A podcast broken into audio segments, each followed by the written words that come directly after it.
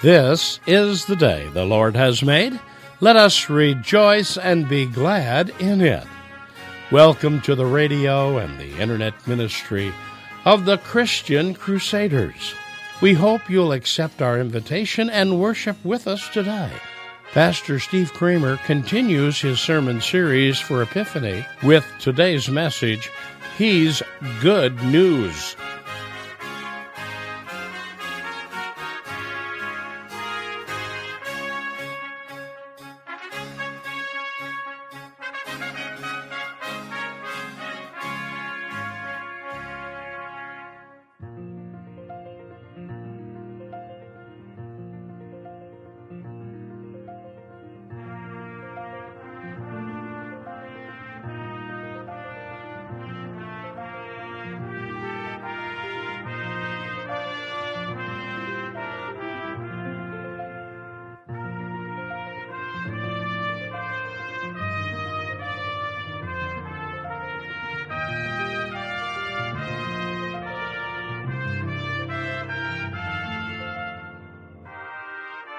God's Word has all kinds of epiphanies, revealed truths for us to ponder and believe in. We have an epiphany before us today from the lips of Jesus about Himself. So I invite you to stay with us and learn more about Jesus. We begin our worship in the name of the Father, the Son, and the Holy Spirit. Let's pray. Almighty God, you sent Jesus to proclaim your kingdom and to teach with authority. Help us to grasp his words today and grow in faith as we consider his good news for us. Amen.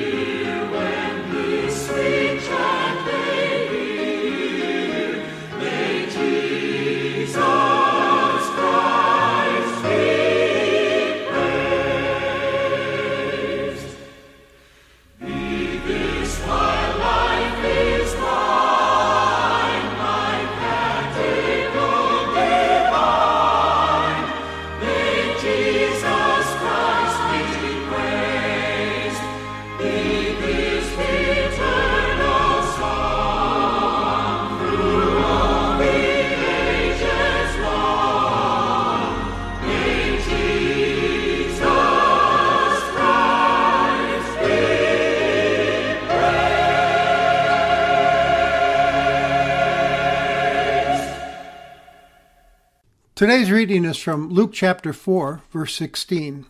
And Jesus came to Nazareth where he had been brought up.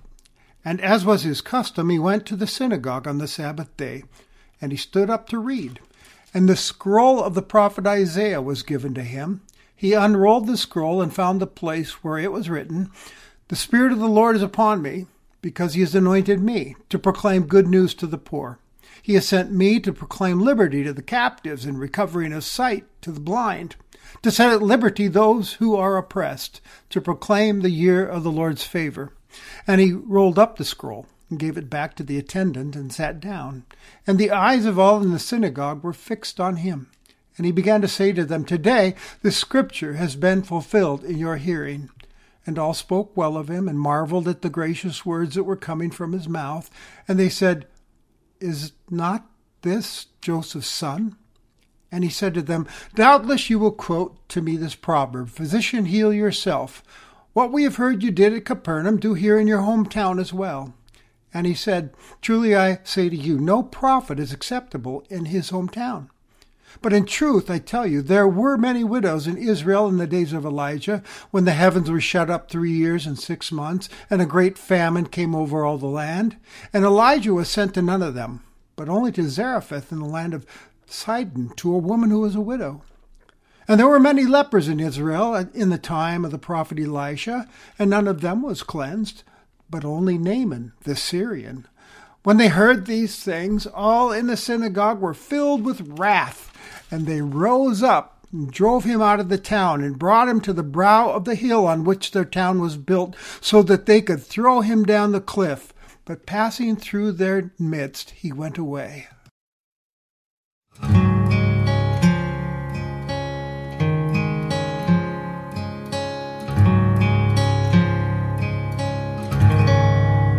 In the morning when I in the morning when I rise, in the morning when I rise, give me Jesus.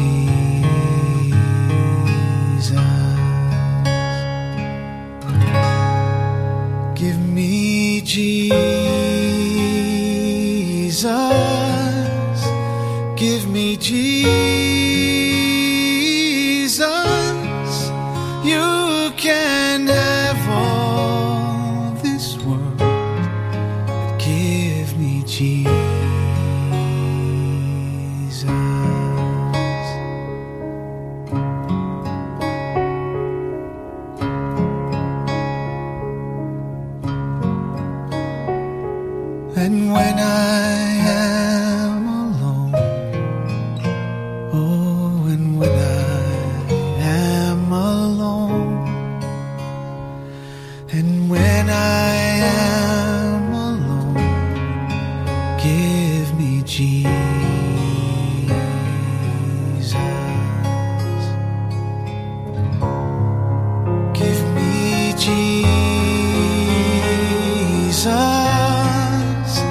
give me Jesus.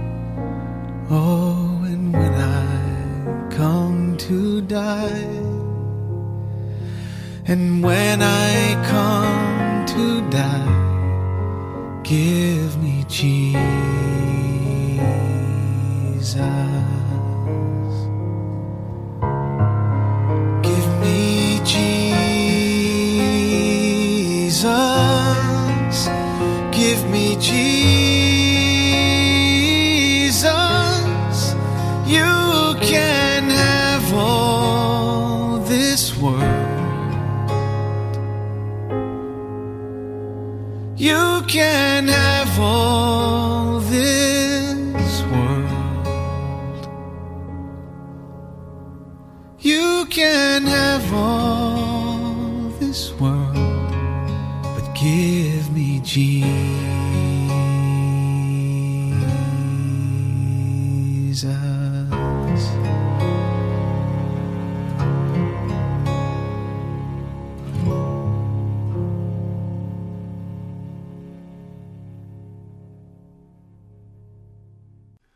Nazareth Post, the local newspaper, had this headline Mob riots in local synagogue. The byline read Local son enrages congregation and nearly loses his life. Pardon my imagination, but if there were newspapers back then, I'm sure that would have been the headline. The evening of Jesus' visit to his hometown synagogue, he caused quite a commotion in that congregation when he was invited to read some scripture and then expound upon it. The scroll that was chosen for him to read was from the book of Isaiah the prophet. He enrolled it to Isaiah 61, which was a messianic prophecy announcing, The Spirit of the Lord is upon me because he's anointed me to bring good news to the poor, sent me to proclaim liberty to the captives and recovering of sight for the blind, to set at liberty those who are oppressed, and to proclaim the year of the Lord's favor. And then he rolled it back up, and everyone was listening, and Jesus turned and said to them, Today this scripture has been fulfilled in your hearing. In other words, your wait is over. The time of God's favor is now. Jesus is pointing to himself, announcing, I'm the one that you've been waiting for so long, your Messiah. I'm the fulfillment of that prophecy from the book of Isaiah, and a new chapter now lies ahead. God is up to something very big for you. The listeners were taken aback and surprised by his words. Well, it's a nice reading. I've always liked that one, they said to each other. Such a nice young man. But what's that he's saying? His announcement was greeted with some skepticism. Someone said, Nice kid, but can he really deliver on something like that? Look at him. He's Joseph the carpenter's son. He doesn't look anything like Messiah material to me. Another mother in the congregation said, I, I watched him grow up. I know the family. I remember when he gave his parents that scare in Jerusalem when he was 12 years old, running off to the temple for three days. Someone else said he was such a good boy. Mary did a great job raising him and his siblings as a single mom after Joseph died. But what Jesus is claiming here sounds a little bit crazy, and his mother must be frightened by this. There's no way he can be Israel's Messiah, sent to save us from our enemies and lead us to a new and better day. After all, he's just one of us. You see, the congregation had a different picture of the Messiah, what he would be like, where he would come from, what his mission would be. And Jesus definitely didn't fit that picture. So the message wasn't received well or believed. In fact, as you know, they ended up running him out of town as a false prophet, attempting to throw him off a cliff so they could stone him to death for his blasphemy. But God obviously intervened, and Jesus miraculously escaped them somehow. You see, his hour for dying had not yet come. Now, I've given some sermons over the years that have gotten people upset but wow, they've never induced violence. Why did they get so mad, you might be wondering? Well, it's because Jesus hit a hot button after their skeptical response to his announcement. He referred to two Old Testament stories from the dark, unfaithful days of Israel, reminding them of the prophets Elijah and Elisha, who went to non Jews and blessed them instead of Jews who were rejecting God and wouldn't receive the message of repentance. And these Jewish people in the synagogue hated non Jews so much that when Jesus intimated that he would be taking his message to them instead, that God was turning his back on them, uh, they saw that as blasphemy. They got angry with Jesus, angry enough to even kill him. Well, there's big picture things being spoken of in Jesus' good news. You see, he's giving them an epiphany, revealing himself and God's intentions. When he spoke that day, what he spoke was the gospel, and it was the gospel truth. He was outlining his mission to come. It's true that as you read through Luke's gospel, Jesus went about announcing God's good news to poor people and to all kinds of people. And he did proclaim release and freedom and healed the blind and many other afflictions as well. But ultimately, Jesus was describing something bigger with those words in the synagogue that day in Nazareth. His mission was to save the world from sin and its consequences. The world's broken by sin. Humanity's separated from life with God because of it, and we couldn't fix it. So God sent Jesus to do for us what we could not do for ourselves. And he did that for us. So Jesus is good news for the poor, the spiritually poor, who need a relationship with God, but they're spiritually broke, indebted to God by their sin, deserving of prosecution, but unable to pay the debt. Eventually, Jesus would go to the cross and pay for that debt. There's liberty and release for the captives. All of us are helplessly held captive to sin and death and the devil. There's an old spiritual that I love. It says, I'm so glad Jesus set me free. I'm so glad Jesus set me free. I'm so glad Jesus set me free, singing glory, hallelujah. Jesus set me free. Satan had me bound, but Jesus set me free. Satan had me bound, but Jesus set me free. Satan had me bound, but Jesus set me free, singing glory, hallelujah. Jesus set me free. And Jesus is the healer of the blind, those walking in spiritual darkness, unable to see the way and the truth about God and his purposes for, for life. Like the hymn writer declares, though, because of Jesus, I was blind, but now I see. And Jesus is Jubilee, the year of the Lord's favor. Jubilee was to be a time of release from debts and release of indentured servants and restoration of lost property to, to families in Israel. It's fully described in Leviticus chapter 25. And Jesus saying, and it's described as the Lord's favor, and Jesus says, I'm announcing the year of the Lord's favor as he points to himself. I'm ushering in a real fresh new start for people. Forgiveness for the debt of sin, freedom from slavery to sin and death and the devil, restoring of eternal heavenly property to those that have lost it because of sin. Jesus brings the unmerited favor of God, which we call grace. Amazing grace.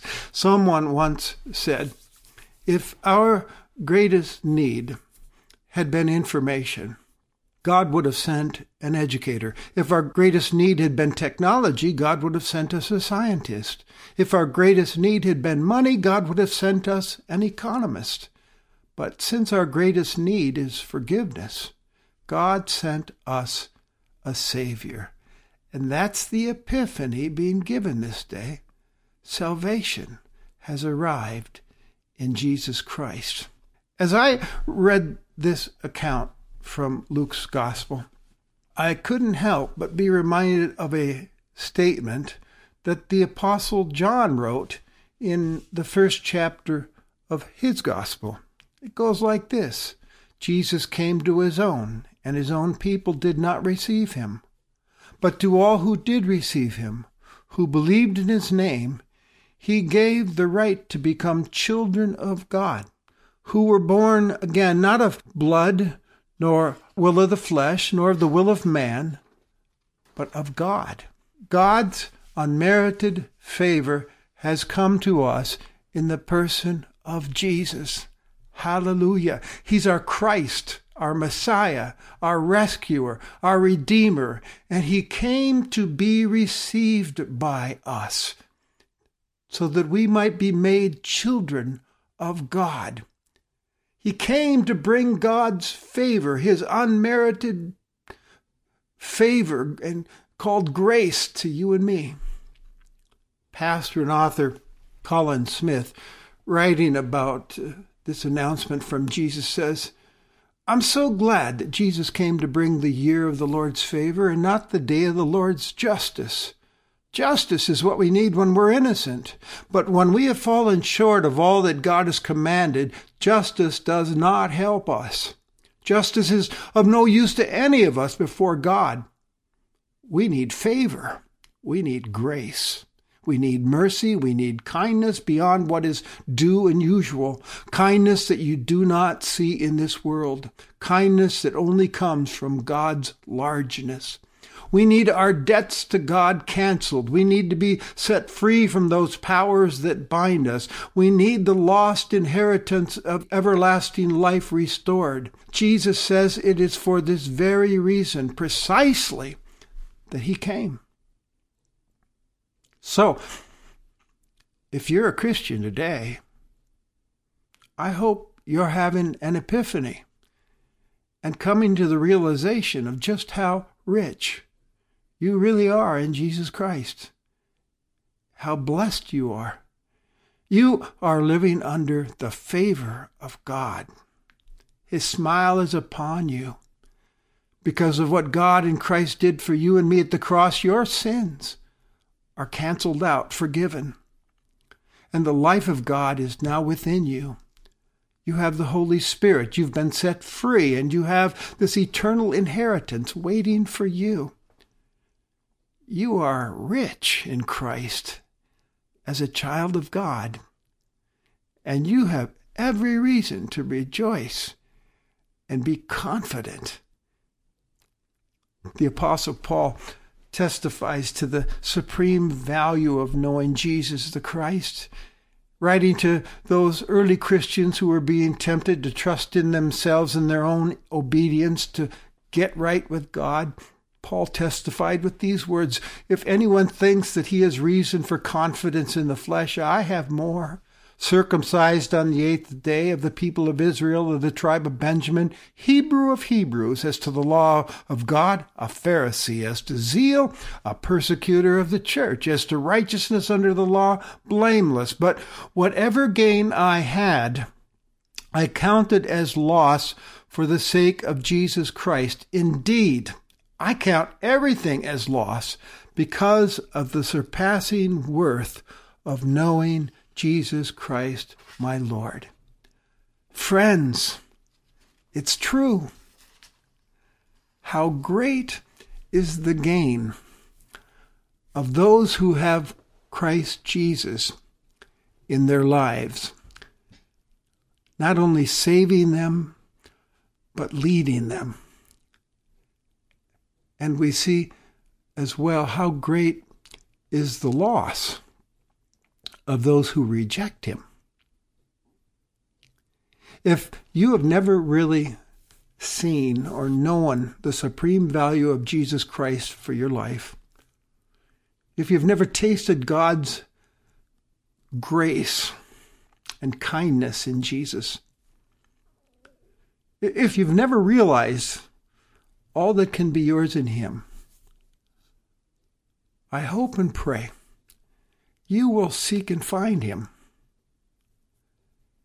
and follow him, that the Lord's favor will become yours to enjoy forever. Let's pray. Lord, we thank you for this epiphany from your holy, spirit inspired word. You have really loved us through Jesus Christ. Open the eyes of our hearts to trust and follow and serve Jesus each and every day. We ask this in his name. Amen.